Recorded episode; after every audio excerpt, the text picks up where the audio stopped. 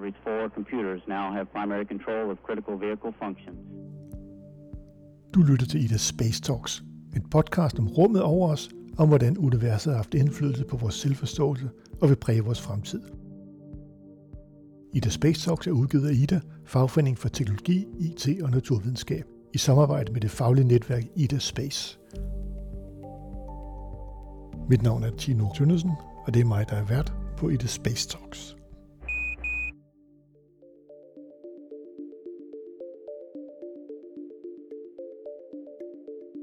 Nogle mennesker har haft en karriere ud over det sædvanlige. Inden for rumfart, så er der naturligvis Andreas Mogensen, men vi har også Marianne Albjerg. Og hende har jeg i studiet i dag. Velkommen, Marianne. Tak skal du have. Jeg har glædet mig meget til at møde dig. Jeg har prøvet at lave en meget kort intro om dig.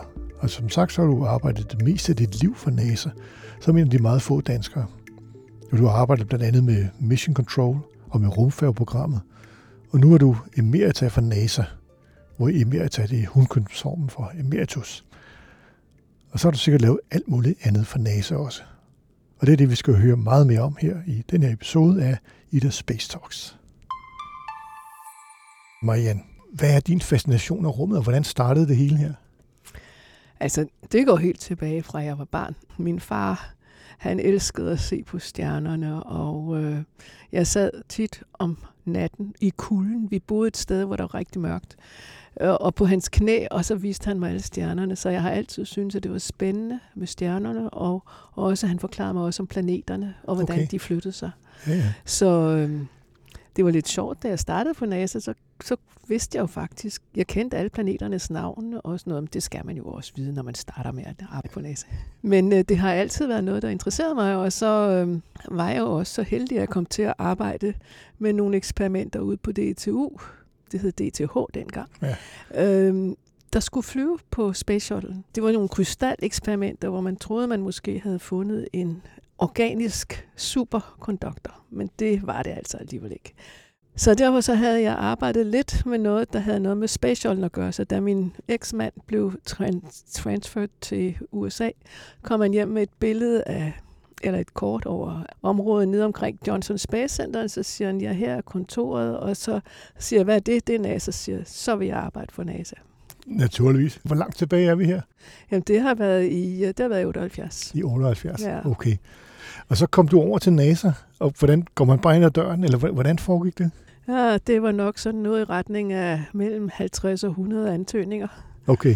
Hvor efter min nabo så sagde, at når jeg var parat til job, så skulle han nok tage min ansøgning med. Der var jo det problem med, at jeg ikke var amerikaner. Ja. Men jeg havde faktisk lov til at tage job. Det hed meget sjovt. Steps will not be taken against you if you get employment. Så, øh, så han tog min ansøgning med ind, og så fik jeg jo et rigtigt interview. Og det var jeg selvfølgelig glad for, og jeg fik jobbet, fordi øh, på det tidspunkt, der var det også sådan, at det var, jo, det var syv år efter den sidste landing på månen. Og det var jo næsten kun mænd, der arbejdede. Der var, jeg kender et par piger, der også arbejdede på Apollo-projektet. Men øh, man skulle være minoritet, og jeg var altså kvinde med en uddannelse. Så en uddannet kvinde var en minoritet. En uddannet kvinde var en minoritet, selvom der var nogen, der også gik rundt og rynkede på næsen og sagde, ja, der er flere kvinder i verden, end der er mænd, så hvordan kan det være? Men jeg vil sige, jeg har aldrig været i tvivl om, at jeg var godt modtaget på Johnson Space Center. Fordi det blev de jo, det blev de jo lært til, at nu skulle der være kvinder. Så øh, jeg er, kan kun sige, at jeg er blevet behandlet overordentligt godt hele vejen. Prøv at tage os igennem din, din første dag, da du træder ind. Er det, er det bare fyldt med mænd i hvide skjorter og sort slips, som, som i, i film fra, fra 60'erne og 70'erne? Øh, ryger de i lokalerne? Øh, Står der, står der drinks på, på hylden? Eller hvordan var stemningen den første dag? Altså stemningen, den var plus, fuldstændig, som du beskriver, bortset fra alkohol. Okay. Alkohol er bandet. Altså, Okay. der er ikke alkohol inde på NASA. Efter arbejde over på vores rekreationscenter, der kunne det være, at øh, der var øl om aftenen, øl og burgers, men når vi arbejdede, var der ikke alkohol med nogen steder. Og det er nok noget, fordi Johnson Space Center er jo bygget lidt op med The Navy som forbillede. Nå. Og jeg har faktisk været så heldig at blive inviteret ud på et øh, på en aircraft carrier engang, hvor jeg fik at se, hvordan sådan noget egentlig fungerer. Mm-hmm. Og så tænkte jeg, hold da op, det ligner jo faktisk Mission Control. Jeg, jeg blev faktisk sendt afsted og landede med en øh, krog mm. ombord på en aircraft carrier, og dagen efter blev jeg skudt af i, en katapult. Det var nok den største okay. overraskelse. Nå, fordi du ikke vidste, eller? Nå, men jeg vidste ikke, øh, altså man hører altså om det der med at blive fanget med en, en, øh, En krog, krog. ja. ja. Men det var også en overraskelse, for den, ham, den fangede ikke krogen første gang, så vi røg ud over siden, Nej, og så skulle man jo så rundt en gang til. Ja. Og det er sådan et sug i maven, fordi man falder. Selvom Ja. de har fuld fart på, så ud over kanten, så er det... ja, så rød det lidt ned. Ja. Ja. Nå, Så, så landede vi anden omgang. Men dagen efter, jeg var egentlig ikke klar over, hvad jeg skulle forvente. Men det er et ordentligt skub, man får. Den kultur, du kom ind i der, det er jo arven fra øh, månelandingerne og fra ja. Apollo-missionerne. Hvordan er det at komme ind i, i, øh, i det univers? Det er absolut mennesker, der er dedikeret til deres job. Og nu har jeg lige været over i Houston og været oppe og besøge det Mission Control Center, hvor Mm. de styrede Apollo-programmerne fra. Og de er bygget til sådan, som de så ud dengang. Og det er med askebager og skod og det hele. Okay. Og, øh, men de var altid fint klædt på, det var de jo. Og øh, en af dem, der var med til den her sammenkomst i forbindelse med, det var jo så, det er jo så 54 år siden, vi landede første gang på Jo, månen jo. i år. Øh, det var Gene Kranz, som var ham, der var flyvedirektøren, spillet af Ed Harris i øh, Apollo 13. Ja. Han var med, 89 år gammel, sammen med Fred Hayes. Han var en af astronauterne, der var med på Apollo 13. This is Houston. Say again, please. Den eufori, der var øh, dengang øh, med månelandingerne og med Apollo-missionerne, fortsatte den, øh, da du startede? Det var det, du kom ind i. Ja, det var, det var de mennesker, der trænede mig. Den kultur, den fulgte med fra Apollo og fra før Apollo. Den første månelanding, den blev jo først givet navn, efter der var sket et uheld, hvor der, vi mistede tre astronauter. Efter den ulykke, der hentede Gene Kranz hele besætningen sammen, altså af flyvekontrollører og astronauter, og holdt en brandtale om, at vi skulle være tough and competent. Og sådan en, en tale, den var jeg faktisk også udsat for inden, lige inden, altså måske den første måned, jeg var der, fordi vi blev indoktrineret med tough, vi skulle stå for det, vi lavede, og kompetent, så skulle vi aldrig tage noget for givet. Okay.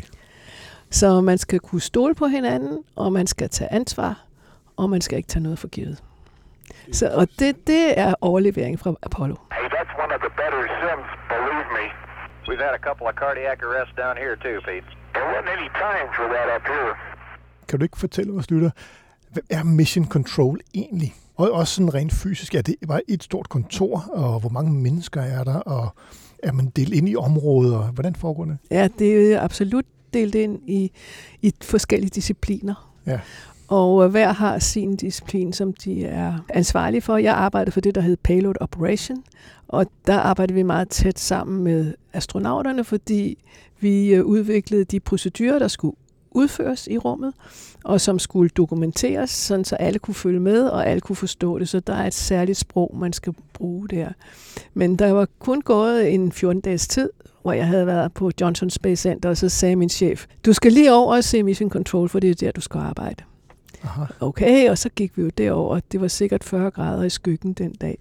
Varmt var det i hvert fald. Og vi går over til Mission Control. Det er det, der hedder Crafts øh, Control Center i dag. Og i samme øjeblik, jeg kommer derind, så tænker jeg, hold da op, jeg har været her før.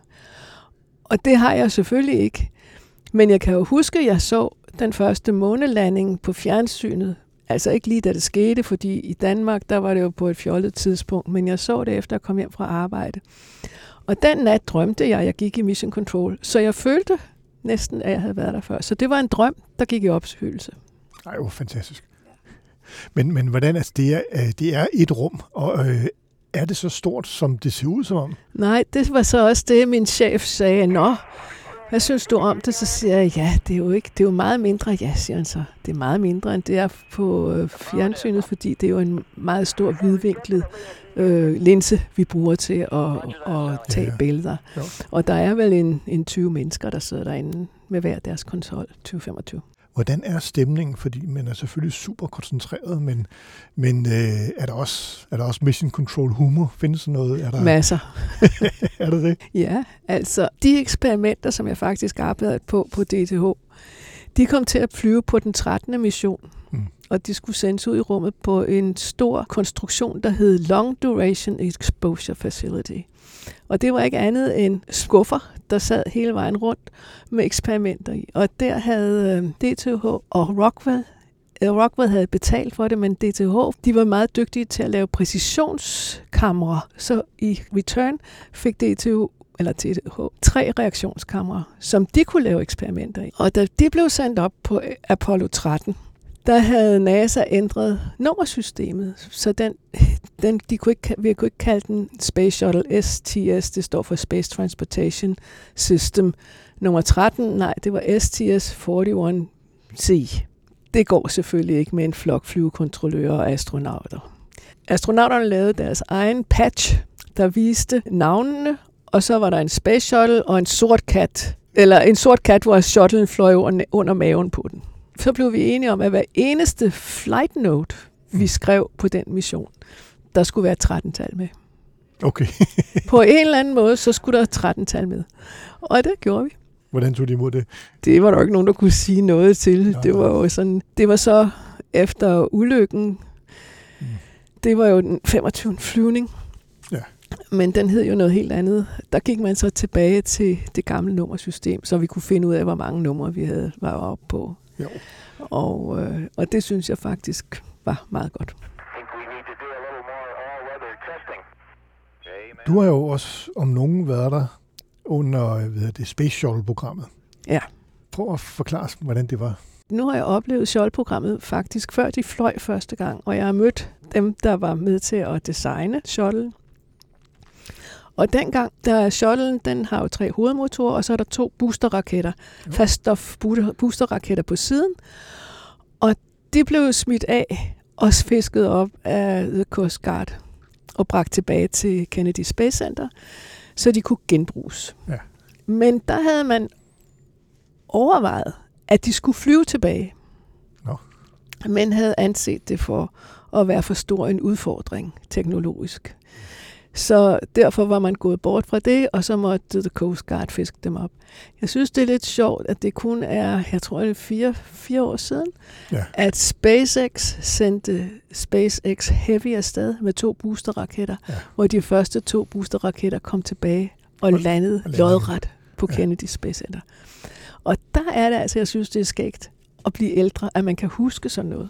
Jo, og det er stadig, jeg synes stadig, det er fascinerende at, Ja. at se, at de lander igen. Det er, Og det gjorde den jo også efter Andreas. Ja. Efter Andreas var blevet sendt op, så den første stage, den kom jo tilbage og landede. Og det synes jeg, man gjorde alt for lidt ud af her i Danmark. ja, ja. ja, grad. det var faktisk det, jeg glæder mig mest til næsten. ja, fordi det, det er det, der virker mest fremtidsagtigt, vel? Er det ikke det? jo, jamen altså, det er et kæmpe spring frem. Og det er jo så også det, øh, man altid siger, at hvis man investerer i rumfartsudvikling, så er det til benefit for hele jorden, Jo. og du får, det største bang for the buck. Ja. Og jeg ved ikke hvorfor, men mit gæt er, at det er fordi, det er folk, der synes, det er sjovt, det de laver. Og så arbejder de sammen. Ja. Og hvis du bare kan få to til at arbejde sammen, så får du mere end dobbelt så meget ud af det. Og så hvis det er en, et helt team. Men hvordan var det at arbejde med, med, med hele det Space? Altså, der var, der var selvfølgelig, i starten var det også en øvri, og det var jo også en form for, for øh, genbrug. Det var jo noget helt nyt, at shuttle lander igen. Det var, har vel også re- revolutioneret øh, mindsetet. Altså, der er ingen tvivl om, at Space Shuttle, den var langt foran sin tid. Ja. Og den havde teknologiske udfordringer, som blev afhjulpet hen ad vejen, men det var dyrt at holde den kørende. Men jeg synes jo stadigvæk, Mm. men det, der er jeg jo nok lidt forudindtaget, jeg synes jo stadigvæk, vi skulle have fortsat med at have sådan en raket, vi sendte af, der landede som en, en øh, flyvemaskine. Jo. Men det er jo den eneste, der findes, Ja. øh, der gør det, selvom russerne lavede jo også en, der lignede Ja, det meget. rigtigt. Det er rigtigt. Den hed Buran. Ja. Øh, Snowstorm. Og øh, den fløj en gang ubemandet.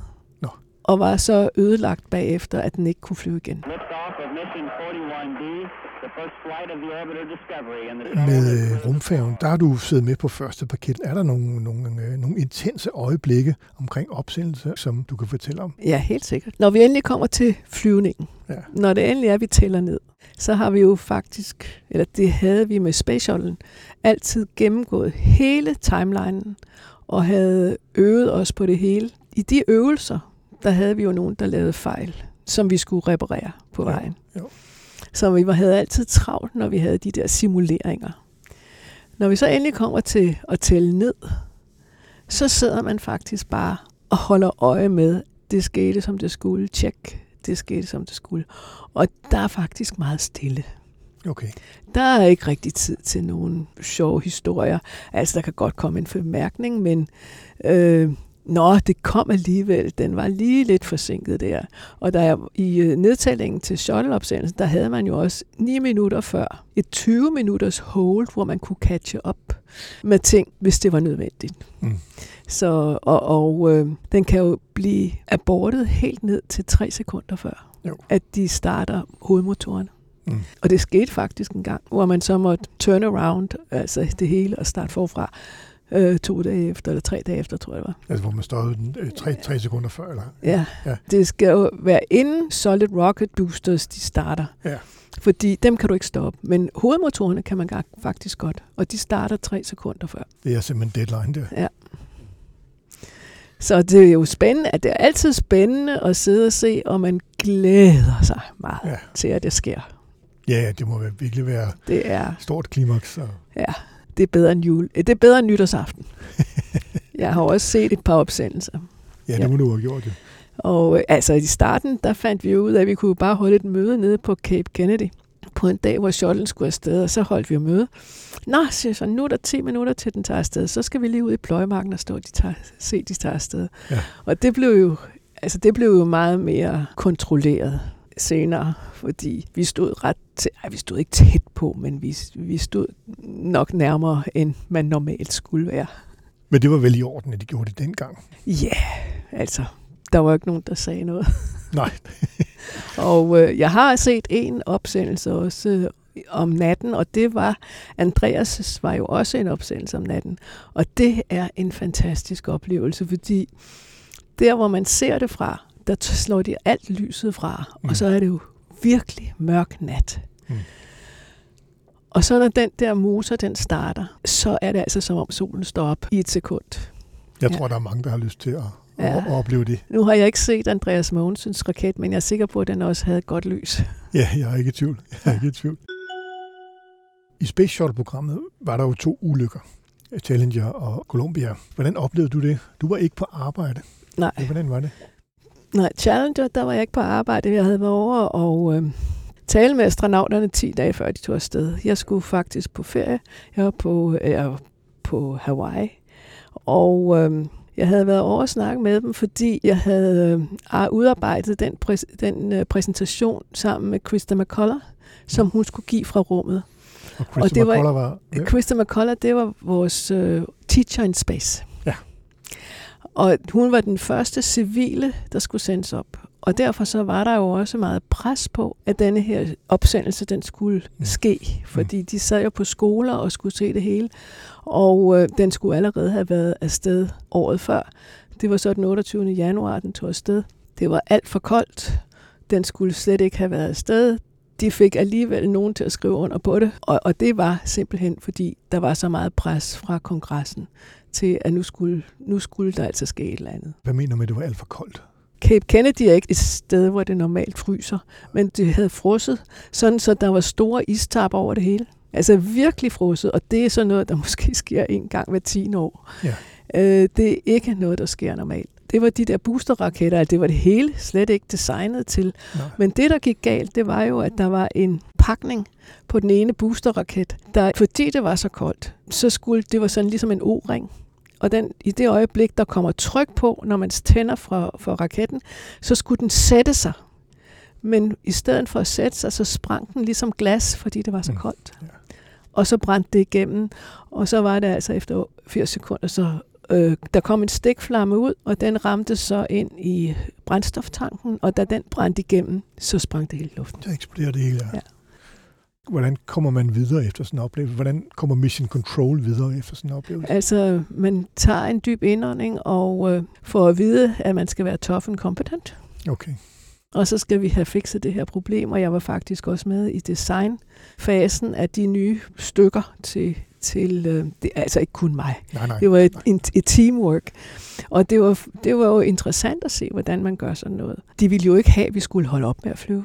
Dem, der gav deres liv. Jeg blev så inviteret ned til at se den næste opsendelse ned fra Cape Kennedy, og der har jeg faktisk den her lille shuttle om halsen, som I ikke kan se. Men det er altså en shuttle, der er lavet dengang, som for good luck. Ja.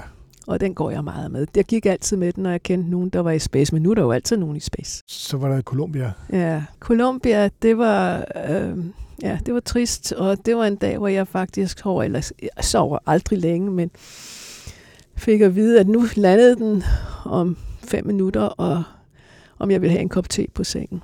Og der sad jeg så og så tv. Og pludselig så bliver der jo lidt stille.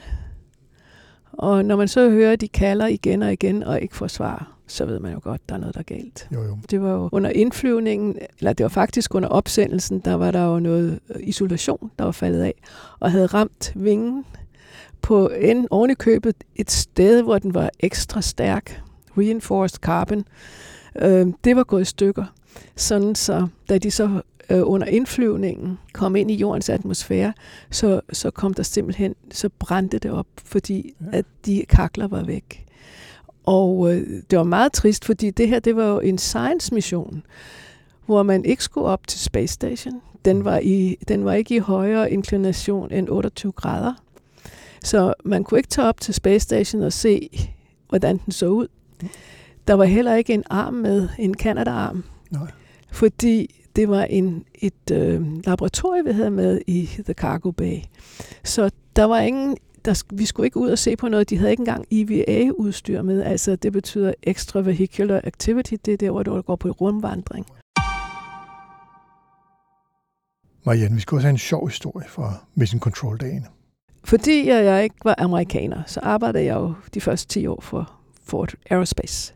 Og øh, så måtte jeg ikke være projektingeniør for nogle af de store raketter. Så derfor så blev jeg tilskrevet IMAX, som jo er et kanadisk filmforetagende, Ja. ja. der laver IMAX-film, eller laver film i stor format. De fik lov til at tage billeder af shuttle-opsendelsen, den første shuttle-opsendelse. Og der lavede de en film, der hed Hail Columbia. Men så ville de gerne ombord på Space Shuttle og tage billeder i space. Og så blev det til, at vi skulle flyve IMAX ombord på Space Shuttle. Og fordi den så ikke havde nogen værdi, så fik jeg lov til at være projektingeniør. Og det var jo en sjov forsamling og, øh, at arbejde med. Og astronauterne var jo vilde, for hvem vil ikke gerne have et IMAX-kamera med på ferie? Men så havde de fået kamera ombord, så ville de også have lyd. Og hvad gør man så, når man er IMAX? Så ringer man til Hollywood og får en øh, lyddesigner. Det var Ben Bird, som var en meget kendt lyddesigner. Og der fortalte øh, lyddesigneren om, hvordan han engang havde... Hans kone var syg, hun lå med influenza, og hun havde haft det rigtig dårligt. Og øh, så hun bedte om, han ikke lige kunne gå op og finde nogle panodil og, og noget vand til hende. Jo, siger han så, og springer ud af sengen og kommer tilbage med sit optagerudstyr. Og så optager han hende, fordi den lyd, hun lavede, den var så interessant. Og det var faktisk den lyd, han brugte, da han lavede lyden til E.T., der hvor E.T. ligger og er ved at dø. Okay. Så, så det var jo ret morsomt, men der var også, så var der en astronaut, du skulle komme hjem og høre min garbage disposal. Den lyder også interessant, men han, han var en sjov fyr. Han kunne gå hen, og der står en bardun der. Nej, den lyder spændende. Så havde han sit udstyr med at, at optog. Du kom jo ind i en, en mandeverden, må man sige. Hvordan var det i slut 70'erne at komme som kvinde ind i en mandeverden? Ja, Altså jeg vil sige, jeg fik den bedste modtagelse, man kunne forestille sig. Men samtidig så havde NASA også i, det var i 79, jeg kom, og i 1978, der havde man ansat den største gruppe astronauter netop til at flyve Space Shuttle. Og det var både piloter, og men så var det også det, der hedder Mission Specialists.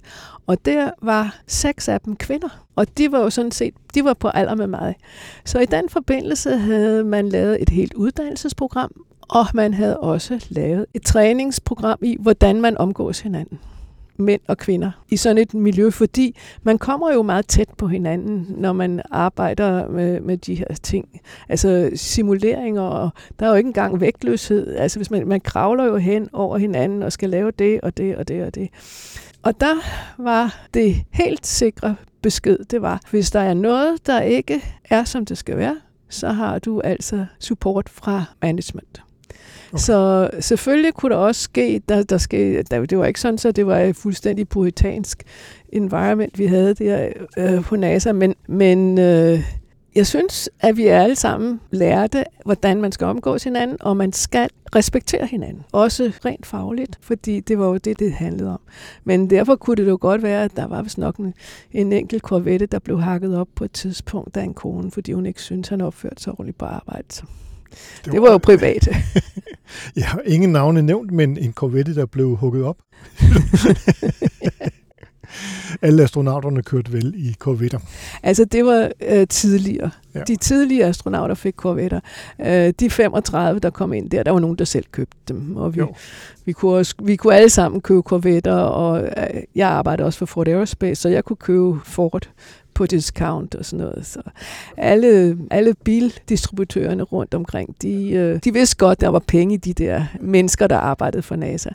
Og jeg vil sige, som kvinde er jeg aldrig, at jeg har aldrig været i tvivl om, at jeg var velkommen. Jeg har fået utrolig meget hjælp i alt, hvad jeg har foretaget mig, og jeg tror, det er fordi, jeg også har ydet mit til at fortjene det. After uh, serving the world for over 30 years, the Space Shuttle has earned its place in history and it's come to a final stop. Men øh, Marianne, øh, nu er øh, tiden er jo ved at løbe fra så det er jo enormt spændende. Hvordan er det at stoppe fra, sådan, fra, fra den helt specielle arbejdsplads? Jamen, det var, meget, det var sådan set lidt mærkeligt, for jeg havde ikke bestemt mig til at gå på pension, men så satte jeg mit hus til salg, og det solgte ind på en uge. Ja. Og jeg havde et rigtig dejligt hus på Capitol Hill, med udsigt til Capitol. Og øh, når jeg gik ud af døren, så stod jeg midt i verdensnyhederne. Men det så, og det var så også derfor, jeg fik et fantastisk tilbud på det der hus. Og på det tidspunkt ville jeg gerne til Danmark. Eller jeg synes, jeg skulle til Danmark inden for en fem, fem år eller sådan noget. Og det var i 2009, der kunne man ikke sælge et hus. Så da jeg fik sådan et fantastisk tilbud, så sagde jeg, okay, fint. Og så tager jeg hjem, og det var så fordelen ved, så jeg var jo kun 62, da jeg gik på pension at da jeg kom hjem, så blev jeg så tilbudt at komme ud på DTU, på DTU Space og være på deres advisory board. Og det havde jeg jo nok ikke gjort, hvis jeg var 75. Øh, så, så, så jeg fik ligesom en fantastisk efterkarriere her i Danmark, fordi jeg synes jo, at DTU Space og det rumprogram, vi har her i Danmark, det er i verdensklasse. Det er det virkelig. Mm-hmm. Da jeg blev vist rundt ud på DTU Space, det var jo helt i klasse med NASA. Og i øvrigt så har, der er der jo virkelig mange projekter, øh, som vi laver i samarbejde med NASA jo. og til NASA. Jo, jo. Så, så det har jo været vidunderligt, og der, så må man kun sidde på advisory board så mange år, men jeg er stadigvæk tilknyttet som konsulent, så jeg får lov til at komme ud og snakke med en gang imellem. Det lyder godt. Ja. Selvfølgelig, og det, det er rart at holde kontakten ved lige også. Ja. Også med, med, med fagligheden. Vel? Lige præcis. Ja. Det der med, og det er en af de ting, nu har jeg lige været i Houston, og jeg kan godt mærke, at når man sådan kommer derover, jeg kan jo gå på Johnson Space Center, når det passer mig, og snakke med, hvem jeg har lyst med. Naturligvis. Og, ja, det, og øh, det hjælper altså at komme ind og snakke med de, dem, der ja. arbejder med det stadigvæk. Ja, ja. Ja, selvfølgelig. Det er også øh, det er jo, det er jo rimelig sejt bare at kunne gå ind ad døren. det er det da. Ja, jeg har skam et fint badge. Nå, det er godt. Marianne, det har været fantastisk at høre om alt det her. Tusind tak, fordi du vil være med i Ida Space Talks. Jeg håber, jeg håber, vi kan trække på dig en anden gang. Og hver gang jeg får lov til at tale om NASA, så så bliver jeg bare glad. Det lyder godt. Tak skal du have. Tak fordi jeg måtte komme. Du har lyttet til Ida Space Talks. Du kan også følge os på Facebook i gruppen Ida Space, og her kan du også deltage i debatten om alt inden for rumfart. Du kan også skrive til mig på trt hvis du har et emne, som du synes, at vi kan tage op. Og du kan abonnere på podcasten via din favorit podcast udbyder. Ida Space Talks er en af flere podcasts, der udgives af Ida, Fagforeningen for Teknologi, IT og Naturvidenskab. Og du finder alle Idas podcasts på ida.dk-podcast.